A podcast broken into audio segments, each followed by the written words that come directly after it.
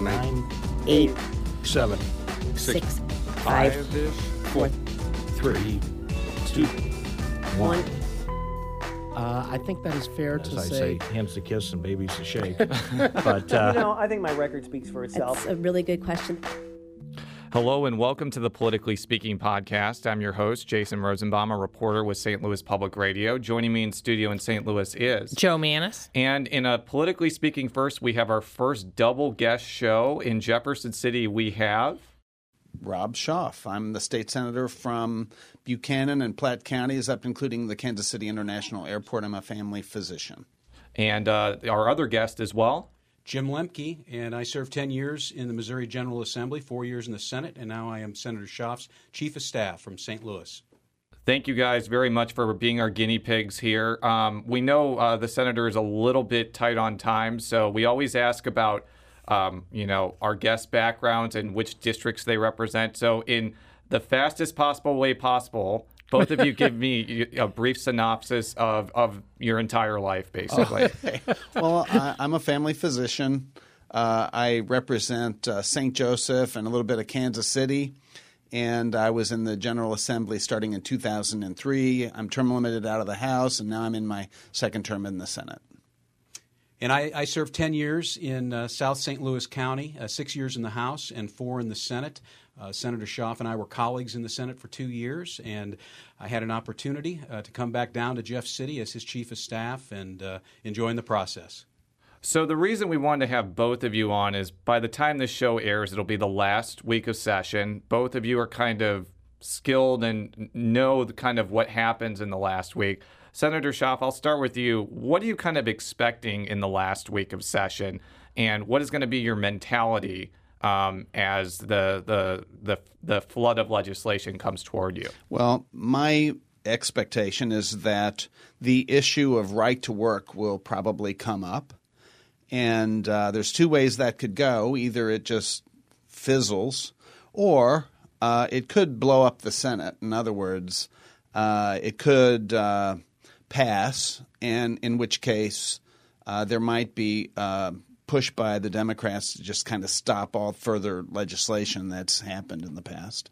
And so uh, it depends on, on how that goes, and that would have to be Monday or Tuesday, more than likely, because if uh, if they wait after that, then there wouldn't be any time to get that through. Now, if that fizzles out and doesn't uh, go anywhere, then the rest of the session will be uh, dealing with a variety of issues, and my goal will be just to stop bad stuff. Yeah, and, And well, when you say stop bad stuff, uh, from your perspective, what do you mean by that? Well, things that would either take away people's liberty or cost them money.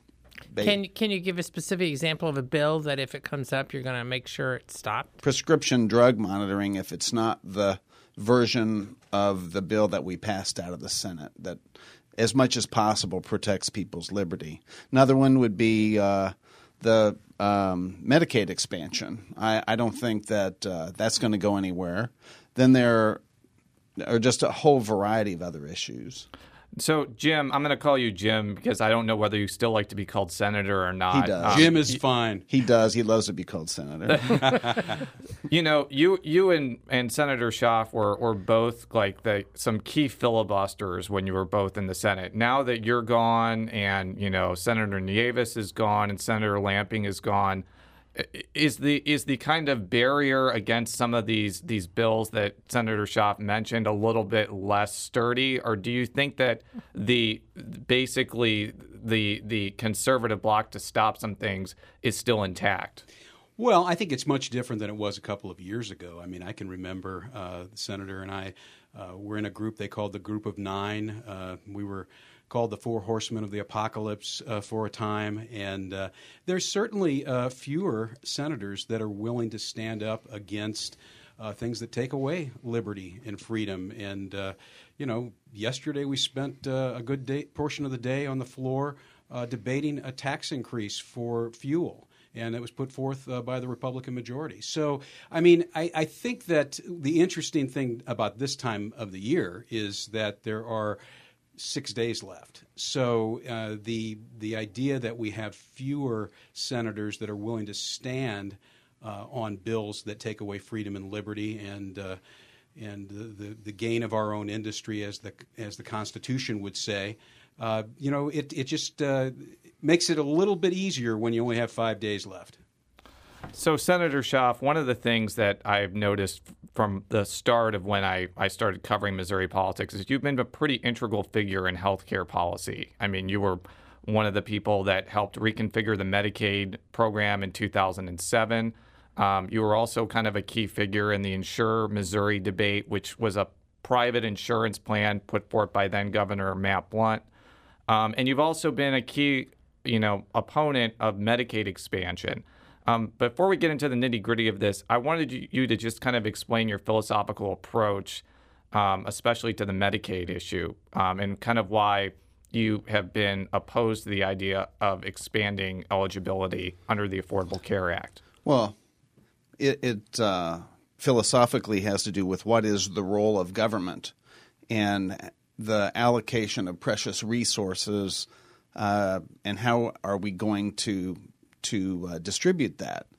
And the answer is, is I've been a family physician for thirty years, and that you know we do a pretty poor job of taking care of the people uh, who really can't take care of themselves, and I'm talking about the aged, blind, disabled.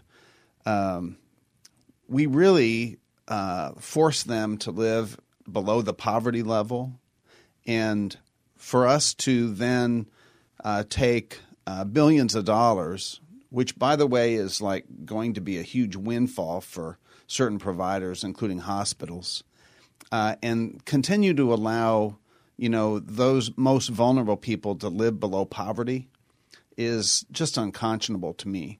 Secondly, you know, every penny that the federal government is going to be spending on this Medicaid expansion is borrowed money. I mean, it's money that's being manufactured out of thin air by the Federal Reserve. I mean, they don't have it.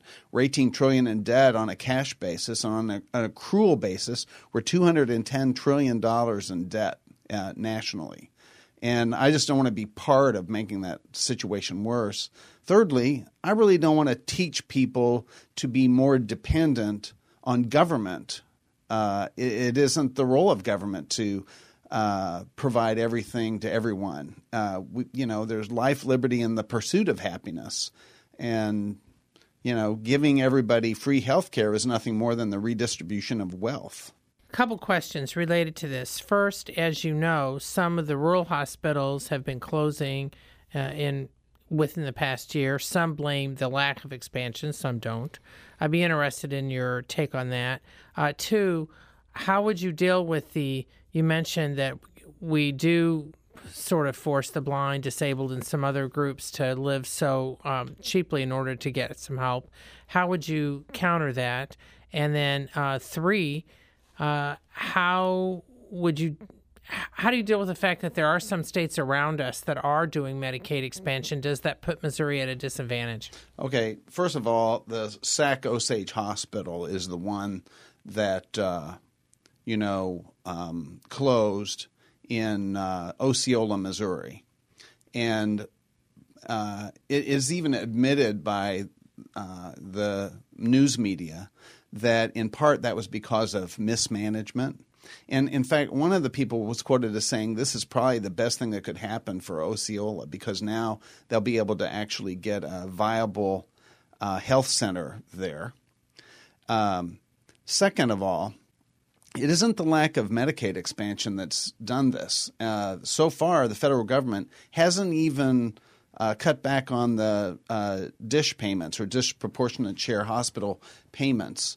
Um, you know, the the number of people who are now covered on the exchange that were uninsured is is a pure boon for hospitals because now they're getting paid for them uh, through the subsidized healthcare premiums through the exchange, and they're also getting paid through the cost shift, which is the that that paid for them prior to the exchange, and that accounts for I don't probably about a billion dollars of premium coming into the state of Missouri, of which 400 million is distributed to hospitals. So I don't really think that's a problem. L- let me follow up on that. If the Supreme Court knocks out the subsidies in uh, less than a month, what do you think the General Assembly should do, if anything? Wait for Congress to act. Congress created the problem. Congress needs to undo it. And, uh, you know, I, I really feel like um, people really need to, to start being self sufficient. Uh, I would predict that we are just around the corner from a severe economic crisis, and government is not going to be able to just give free health care to everyone. It's just not going to happen. Uh, our country is in such deep debt, we'll never, ever be able to pay it off. The only way it's going to happen is either through default or hyperinflation. Now, some of the other states, including Arkansas, have expanded Medicaid. Does that hurt Missouri, or do you think it really doesn't have it's any no effect? effect? No effect on Missouri. My, my only other question on this issue is I think about a year ago I was talking about a bill that you introduced that went through that basically made a host of changes to the state healthcare system, including price transparency and major changes to certificate of need. And I questioned, you know, proponents of Medicaid expansion, maybe they should, you know, talk with Senator Schaaf and maybe try to incorporate some of those ideas into some sort of Medicaid expansion compromise. One year later, has anybody tried to do that? And do you think that would have ever been kind of a, a, way forward on this issue, anyways? Yes, people have talked to me about it, including the governor himself. And no, it is not a way forward on uh, expanding Medicaid. It should be done anyway. And in fact, I've been working on this for so long, and it's such an obvious, obvious example of cronyism. For example, keeping consumers in the dark uh, with regard to how much it's going to cost them to get their health care is done purely to protect the status quo for hospitals, insurance companies, and other providers, which is the number one reason why I introduced SJR 13, the Anti Corruption Act. The Anti Corruption Act would allow good public policy, such as getting transparency into the healthcare system, to happen. And it's the lack of that that has kept consumers in the dark. And well, let's that's yeah. the chief problem with our yeah. healthcare system is lack of transparency. Yeah, let's kind of segue into your ethics bill. Um, you you're one of the Republicans who I think has put forth um, you know a pretty multifaceted ethics bill, and I think it's actually a constitutional amendment. Um, as succinctly as you can, kind of explain what's in it and what was your your thought process behind it. Well, What's in it is a, a ban on gifts, uh, a three year uh, restriction on the revolving door of becoming a lobbyist, uh, campaign finance limits, a ban on corporate contributions, and uh, a rebate proposal to allow small donors to have more of a say in the political system. So you were you're one of the Republicans that voted to repeal campaign finance limits and now have pretty much come out and said it was a bad idea. Other people who have said that include former Senator Scott Rupp, who's now on the PSC, Senator David Pearce, who's now who's still a senator, and we had uh, former Senator Jason Crowell on the show. And while I don't think he said he regretted his vote, he did say that it had a lot of unintended consequences. Um, I'd like to just have you explain why you feel your your initial vote maybe was the wrong way to go? Well, uh, over time, we make observations in our lives and l- learn from our mistakes. And one of the things that I've learned is that we are all subject to some tribe mentality. And uh, that probably was an example of that uh, back when. And over time, having watched my efforts to say repeal CON, uh, enact transparency, put uh, competition back into the healthcare system. Uh, I've observed the special interests uh, kill my bills every possible way that bills can be killed, uh, politically and parliamentary wise, and uh, every other way.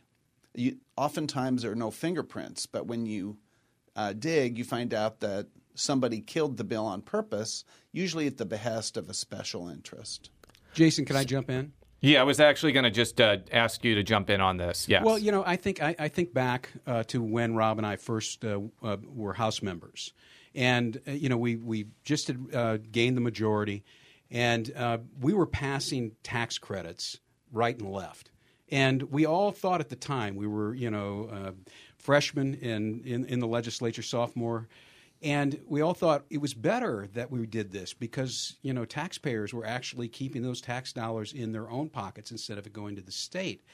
But then, you know, we matured a little bit and we found out what was actually happening was there was, uh, you know, winners and losers were being chosen through our tax policy, and this wasn't the right way to go to to uh, create 61 different tax credit programs that would benefit those that had lobbyists in the hallways and could write the big checks. And we changed our position on those issues, and then we started fighting them uh, when we were in the Senate together.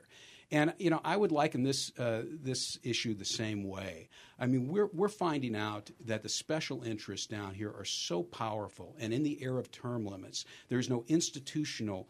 Uh, uh, knowledge or wisdom retained in this building, and you know the the inmates are running the asylum, and so you know there's very few people that really take the time to learn the issues and how is this going to affect every taxpayer in the state. Uh, you know, not just their own district or not just one group or special interest. How is it going to affect every taxpayer? So that has, I mean, I think you grow in this process. The problem is it's a very short window uh, when you're talking uh, term limits. Now, um, with only a week left, do you have any assessment on what's going to happen with your ethics bill, Senator Schaaf, or that that, that this has to do with all of it, including campaign finance limits. And there has been really no talk, very little talk this session of changing tax credits. I mean, is any of that stuff going to come up the last week, or is it all dead? Uh, I think it's all dead, and I never ex- really expected my uh, ethics bill to move through this session. Uh, if you look at what happened with Senator Richards' bill, where it was uh, watered down to where the, the revolving door doesn't even apply to the sitting legislators. I mean, it, it's just uh, almost a joke. Uh, the, my provisions, which are tough, you know, comprehensive provisions, would never ever make it through uh, the legislature. So, really, what what I wanted to do with the hearing that I had the other day was to let everybody see that there is broad bipartisan support uh, for this and um, maybe try to rally the troops to come up with a viable initiative petition plan and a coalition of people so we can put it before the voters. I believe that if we put this issue before the voters, they would snap it up and pass it just in a heartbeat. So, in the last 10 minutes that we have, I want to talk about uh, the St. Louis football stadium because not only does uh, former Senator Lembke live around St. Louis and may like or dislike the Rams, but uh, Senator Schaaf has become part of a bipartisan chorus, I would say, of people who are at at best skeptical and at worst outright opposed to extending bonds for this uh, without a vote of some sort. So um, hopefully, I just accurately described your position on this. Why, why have you come? Why have you become one of the the legislators who's been so outspoken about making sure there's some sort of vote on on the bonds for this new stadium? We, earlier, I told you that uh, the debt is crushing the federal government. Well, we here in the state have about what's the total debt, Jim, that we're about 3.7 billion. 3.7 billion that the state owes, and uh, every year we have to pay 450 million or so just to service that debt. And every penny of that debt was at one time or another voted on by either the people or the legislature. And part of that debt was $300 million 20 uh, some years ago to build the Edward Jones Dome, and we still are going to be paying on it for six more years. And uh, now uh, it's apparent that the governor and others want to refinance those bonds and put the state into debt for another $300 million to build a different stadium while we're still paying off on the first one without a vote of the legislature. And I want to make it very clear to whoever's listening that I, I'm not necessarily opposed to a new stadium, but I am opposed to uh, putting the state into debt for another $300 million without a vote of the legislature or of the people. That, that's not uh, acceptable. It, it should Well- never happen. Well, I, I a few months ago, I did ask the governor about this exact issue about whether he would allow at least a legislative vote on this. This is this is what he said in response to that question. First of all, the legislature gets a vote on the bonds each and every year. I mean, the, the, the current bonds and all of the bonds of the state must go through and do go through the appropriations process. Uh, and have to be approved. And in order to maintain our AAA standard and AAA rated bonds, they, they, they vote on those. That's part of the process. So, so they'll be involved in, in, in those, uh, in that decision-making process. I think it's up to us, uh, to put forth a proposal and to meet the timelines that we're involved in here. So I'm sure you've heard that type of argument from the governor's office before. What's kind of your response to that? Well, you know, Jason, I would I would say this. Uh, first of all, uh, this is uh, what we call House Bill Five uh, debt. Uh, it's not backed up by the full faith and credit of the state. Uh, if the legislature decides not to appropriate that money, it will not affect our AAA bond rating. And as Senator Schaaf said on the floor yesterday, and uh, Senator Silvey has also said, uh, you know, if you're somebody out there that's buying a bond on this new stadium, uh, you better think twice because the legislature is not bound. Uh, like our, our, our, our debt in House Bill 1, which is backed by the full faith and credit of the state, general obligation bonds. These are not general obligation bonds, and you can ask anybody and they'll tell you that. But, but, but if you listen to what the governor said uh, carefully, he basically said that we get to vote here after the fact, after he's committed the state to this uh, revenue stream. And uh, and then he said something about our, our bond rating and how you know we need to protect that. Well, basically, what what's happening is he's putting a gun to our head, saying uh, we're going to take your your money and put you in debt, and then if you don't like appropriate this money, then you might hurt our our bond rating. No, that's not okay. Yeah, and that was going to be my, my, my only other question on this. If he does end up extending the bonds by fiat and it comes to the legislature next year or the year after, you've said you would filibuster those bonds as as long as your feet can carry you. Um, is that is that accurate, by the way? That is accurate, and I believe that there are others that will stand with me. And, you know, he knows that it is difficult to uh, stop a um, uh, an appropriations bill, and I'm I'm hoping that the appropriations chair and the budget chair listen to to me and others and just make it clear that we're not going to put that into the bills. I mean, I really would appreciate their help. Uh, they should be just as inflamed about this as I am. So before we end up sending you off to the the abyss of the last few days of session, Jo has another one more question on right to work. Yeah, uh, I wanted to circle back to what you mentioned at the beginning about how it has the possibility of blowing up or preventing action on pretty much everything else. Just so our listeners understand, right to work would um, bar employers or unions from uh, requiring all the workers in a particular unit to pay dues if a majority vote to join a union. That's just to kind of set it up. Um, what do you think of the possibilities that it could end up block stymieing all action in the Senate, or is it a matter of it's just going to come up, but then people, uh, R- Richard or somebody, will take it off when it appears to be a filibuster, especially since there doesn't appear to be enough votes to override a gubernatorial veto. I'm just interested in your assessment on all that. Well, uh, I can just go, only tell you my my viewpoint of it, and we'll get Jim to chime in. But Sure. uh, basically, the the House has already picked this up and passed it.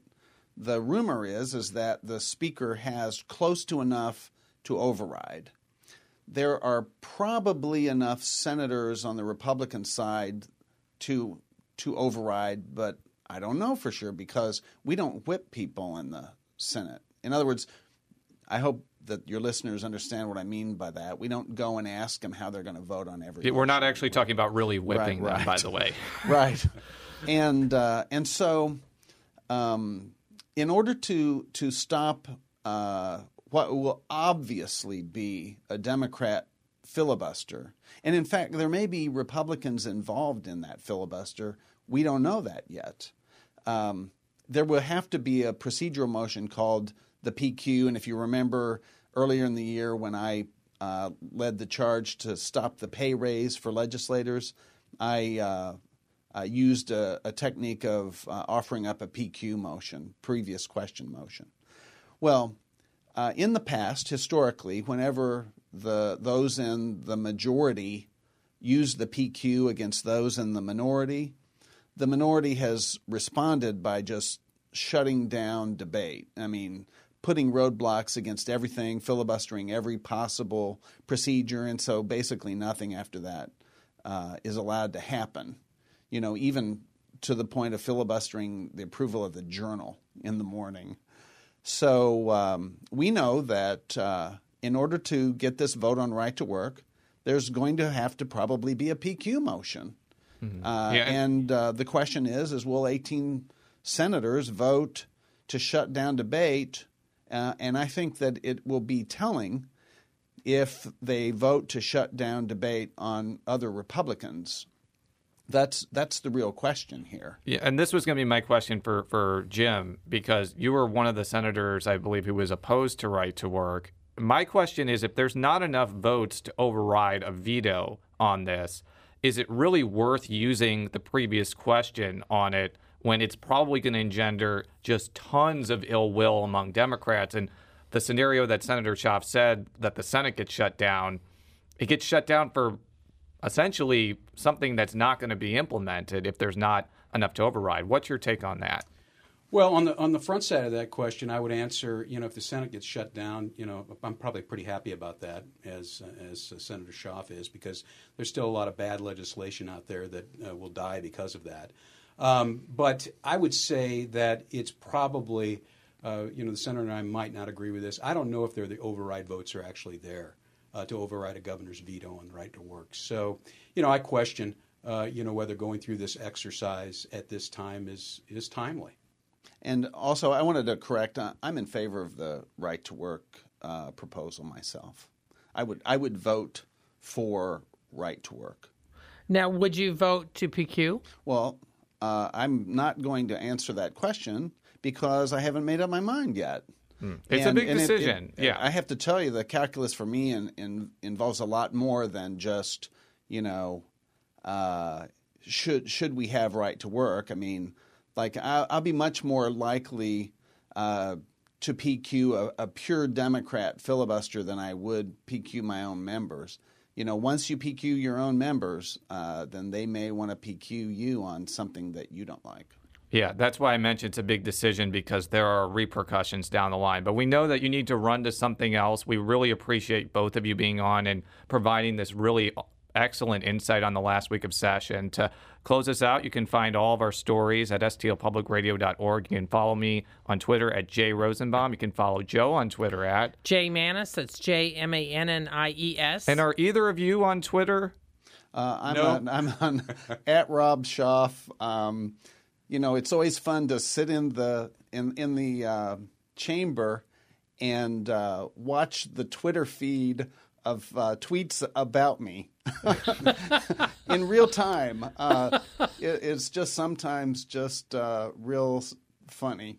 it is it is pretty hilarious. Uh, and and Jim, do you do you still use Twitter anymore, or do you use like snail mail or or, or, or telegraphs now? Yeah, I'm, I'm, I'm still using the telegraph. Yeah, but no, I, I uh, just work for Senator Schaaf, and you can reach me in his office. And until next week, so long. So long.